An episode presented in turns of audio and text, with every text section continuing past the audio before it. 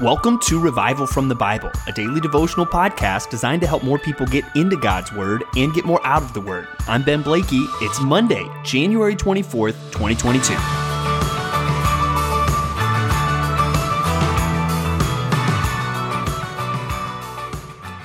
Now, if you've listened to this podcast uh, for a while and you've kind of gotten to know more about me through this podcast, one thing you may have picked up on is I am a nerd.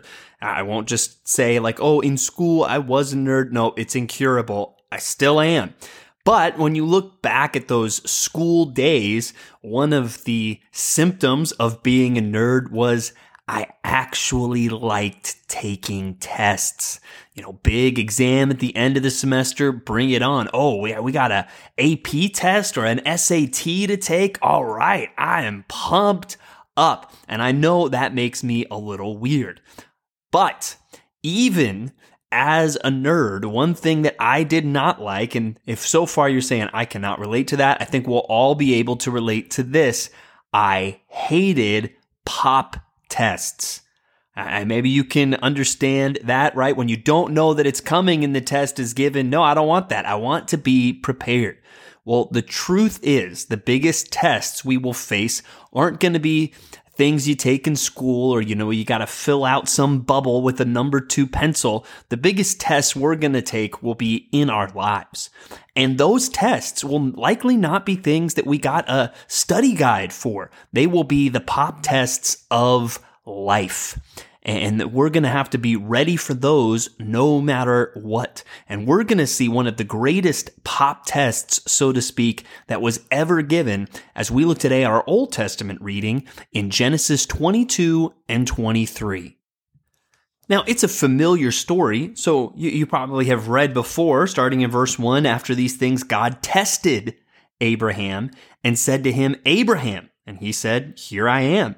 He said, Take your son, your only son Isaac, whom you love, and go to the land of Moriah and offer him there as a burnt offering on one of the mountains of which I shall tell you.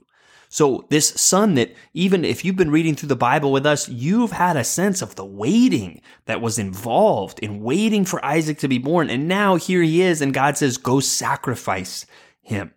And we see Abraham obey.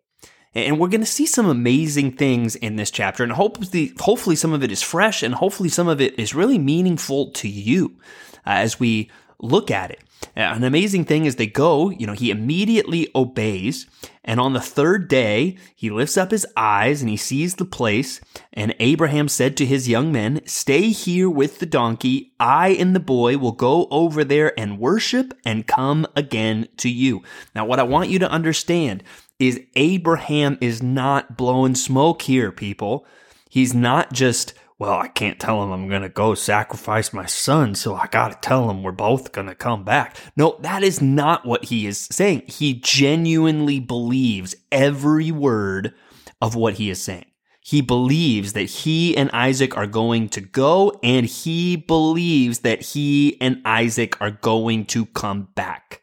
That's where one verse is very helpful in understanding this passage is Hebrews 11, which tells us that Abraham considered that God was able even to raise Isaac from the dead.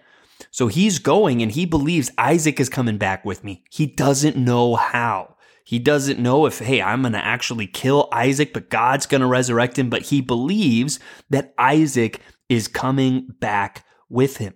So also, Abraham is not blowing smoke in verse 8, where he answers Isaac's question about, oh, where's the lamb for the burnt offering by saying God will provide for himself the lamb for a burnt offering, my son.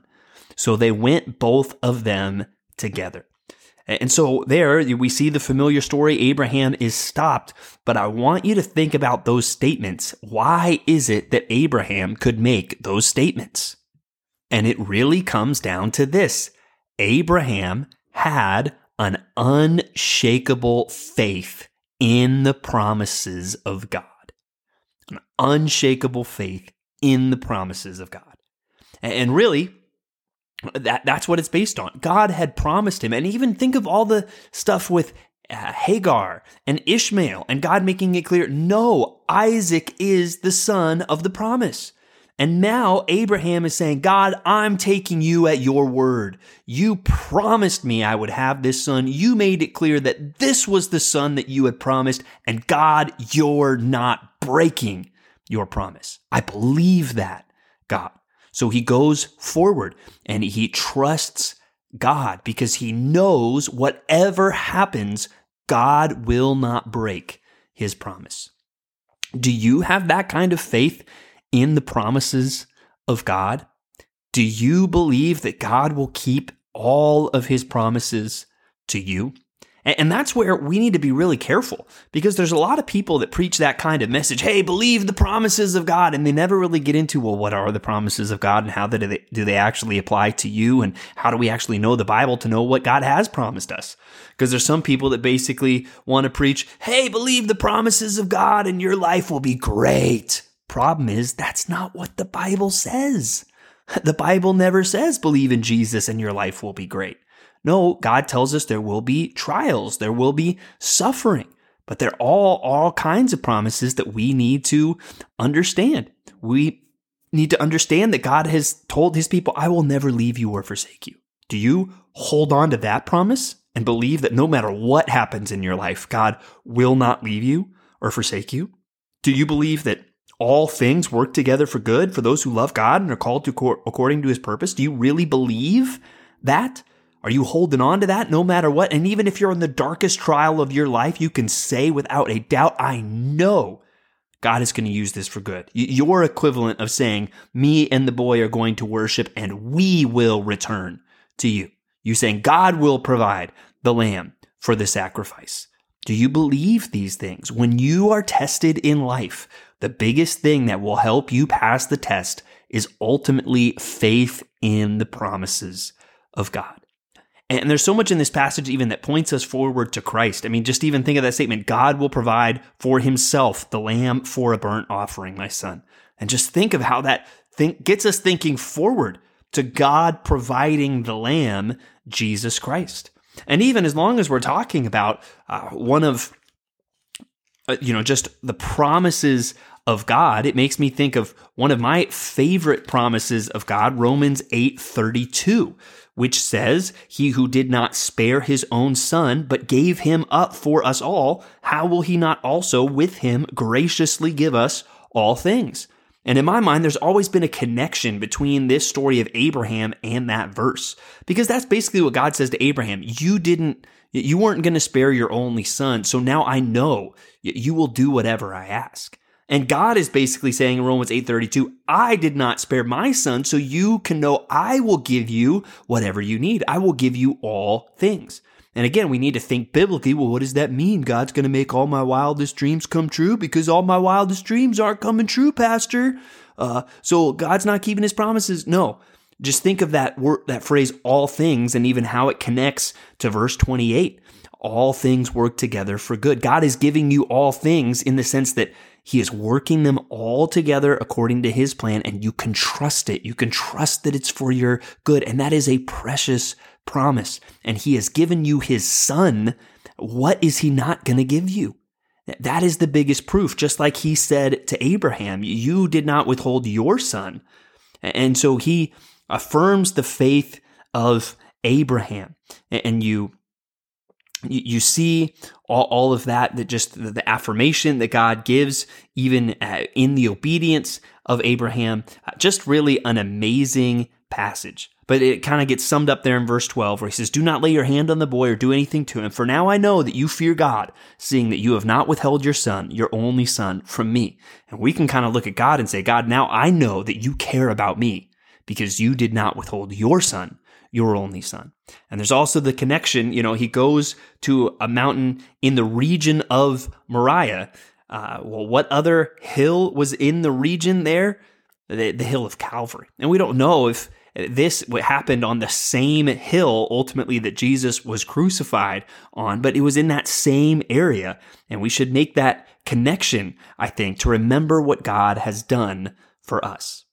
In chapter three, we get to the burial of Sarah, and this is the first land that uh, Abraham is going to end up owning in uh, the land of Israel, what becomes the land of Israel. This is the, the first land he owns is a place to bury his dead wife.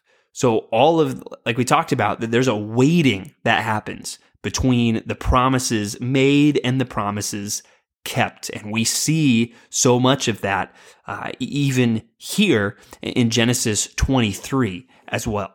But now let's move on to our New Testament where we're going to read the rest of John chapter 5 today, John 5 19 through 47.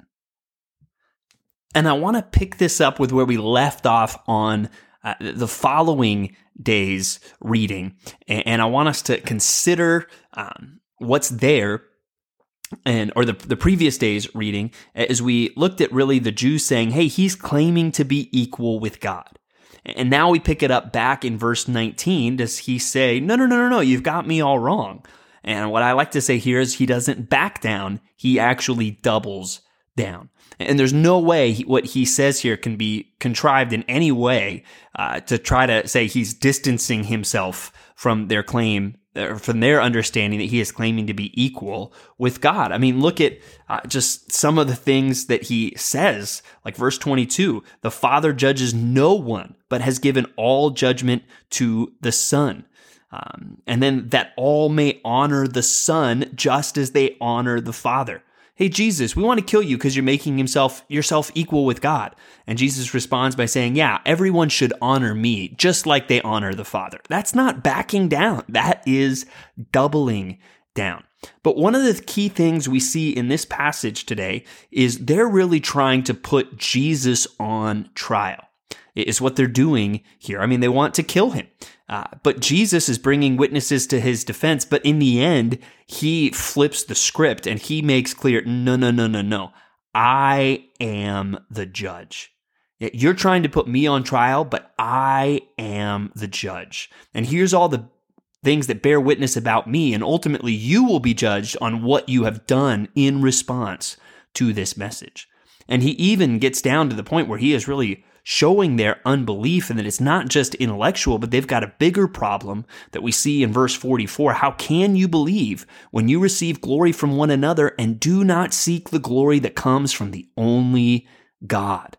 And so he, he's rebuking them for their willful unbelief and ultimately you're not seeking glory in the right place. And that's a good reminder for us in the end, we will not judge Jesus. And I even think of all those who try to evaluate Christianity and all these stories we hear these days of people deconverting and deconstructing their faith. And sometimes I just want to say, good grief, what are these people thinking? What they're thinking is I'm I get to judge Jesus and I get to judge the Bible. When no, Jesus is going to judge us.